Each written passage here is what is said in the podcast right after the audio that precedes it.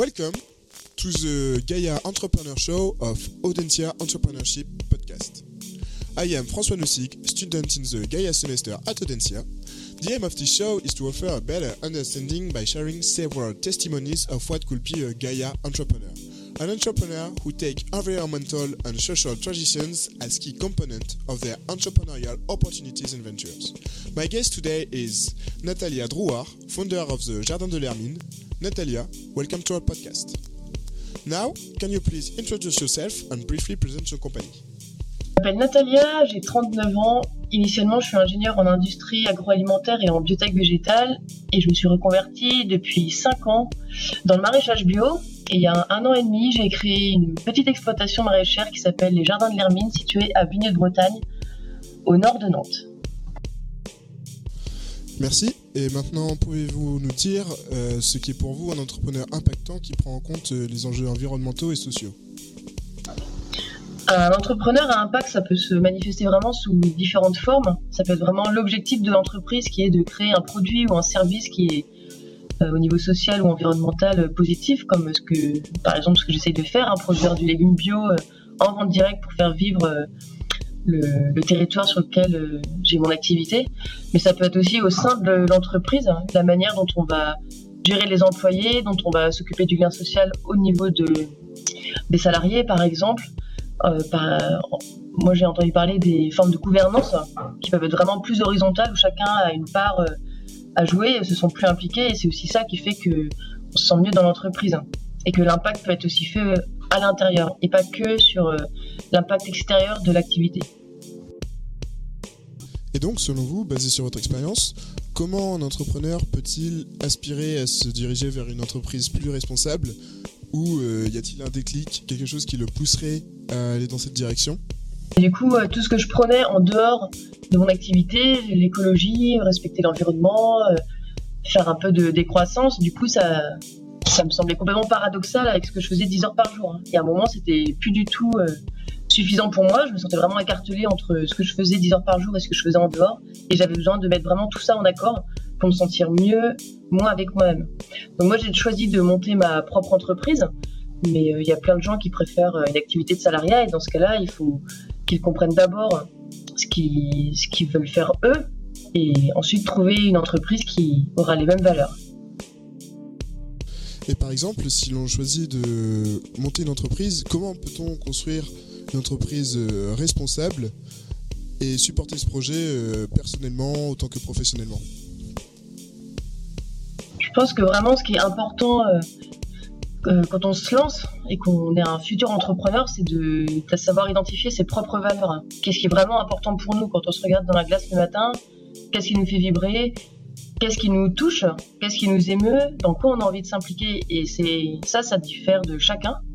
On est chacun sensible à différentes choses, on a chacun aussi des limites qui sont différentes. Et c'est en fonction de ses propres valeurs qu'on peut, on peut reconnaître une entreprise qui sera à la hauteur de ce qu'on veut, ce veut mettre de soi à l'intérieur de notre activité professionnelle. Ce qui est vraiment important, euh, en tout cas pour moi, c'était de mettre en accord mes valeurs euh, personnelles avec mon activité professionnelle, d'avoir vraiment un projet de vie qui était global et pas d'avoir d'un côté mon boulot et de, mon, et de, mon- de l'autre côté mon activité euh, privée. Et j'avais besoin vraiment de quelque chose qui faisait sens et qui était euh, cohérent dans son ensemble parce que 10 heures par jour, je faisais quelque chose qui était complètement à l'inverse de mes valeurs. Et donc, euh, comment mesurer l'impact sur le problème que vous essayez de résoudre? Comment mesurer l'impact de l'entreprise dans le secteur dans lequel elle se trouve? Alors je pense que l'impact il se mesure avant tout sur soi parce que le projet de l'entrepreneuriat qu'on mène souvent c'est quand même pour se sentir bien avec euh, ses valeurs. Donc l'important c'est d'abord de savoir est-ce que nous on est heureux, est-ce qu'on est épanoui, est-ce qu'on s'en sent plus à sa place? Et en permaculture c'est d'ailleurs un des trois piliers de l'éthique, hein, c'est être bien avec soi-même avant d'être bien avec les autres. Et ensuite, euh, bah, ça dépend de l'objectif de l'entreprise. Moi, mon objectif, c'est de produire des légumes bio et de nourrir euh, la communauté qui est autour de moi. Ça, ça va se mesurer d'abord en voyant si j'arrive à produire des légumes bio avec les critères que je me suis fixés. Et ensuite, est-ce que j'arrive à les vendre? C'est-à-dire, est-ce que j'arrive à convaincre les gens autour de moi que ça vaut le coup de venir euh, m'acheter des légumes? Ça, après, euh, ça dépend de l'objectif de chacun. Et une fois les objectifs définis, comment peut-on s'organiser pour euh, dégager des bénéfices, pour rendre l'organisation, l'entreprise économiquement viable? Alors, la rentabilité économique, c'est vraiment un réel problème. Enfin, c'est pas un problème en fait, mais c'est un vrai paramètre qu'il faut prendre en compte. Ça, ça dépend de, des ambitions de chacun. C'est quelque chose qui a à définir aussi au niveau de son propre projet. Donc en fait, de se mettre devant un papier, un crayon, hein, c'est ce qu'on nous dit tout le temps de faire, et en fait de noter, bah, c'est quoi nos besoins à nous. Donc on n'a pas les mêmes besoins quand on est célibataire et qu'on vit dans un camion que quand on est une famille avec quatre enfants. Donc en fait, savoir quelle rentabilité on a besoin pour l'entreprise, ça dépend, ça commence par comprendre et connaître et analyser ses propres besoins et savoir de quoi on a besoin pour vivre. Une fois qu'on a fait ça, on peut faire un business plan euh, qui va aboutir à la définition de la, de la rémunération qu'on peut et qu'on doit se fixer pour que ce soit rentable. Parce que il faut que ça reste euh, viable, il faut que ça reste un plaisir. Si ça, si ça devient pas soutenable, ce sera pas viable. Il faut donc identifier ses besoins, mais par exemple, dans votre cas concrètement, comment avez-vous fait pour euh, garder votre entreprise soutenable et la rendre viable euh, également? Du coup, pour mon cas personnel, j'ai commencé par évaluer mes besoins en fonction de mon mode de vie et euh, ce que je pouvais éventuellement sacrifier dans un premier temps. Et ensuite, euh, en fonction d'ABAC, par exemple, qu'on a, ou d'études auprès d'autres maraîchers qui sont déjà installés, d'études économiques, d'analyse en fait de c'est quoi la population, c'est quoi les paniers moyens de vente de légumes, ça évaluer en fait combien j'avais besoin de produire de légumes en fonction de mes charges aussi. Donc tout ce qui est charges opérationnelles, charges de structure, donc la location du terrain, l'électricité, l'achat des serres, les investissements, pour savoir en fait quelles allaient être mes dépenses et mes charges, puisque la rentabilité d'une entreprise c'est aussi la différence entre ce qu'on dépense et ce qu'on gagne. Et c'est ce qui, c'est la différence entre ces deux paramètres qui va faire qu'on va pouvoir se verser une rémunération.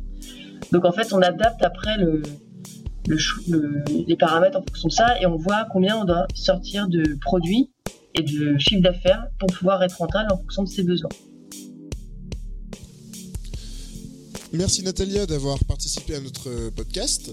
And uh, all our podcasts are available on podcastentrepreneuria.audencia.com and on the main podcast platform.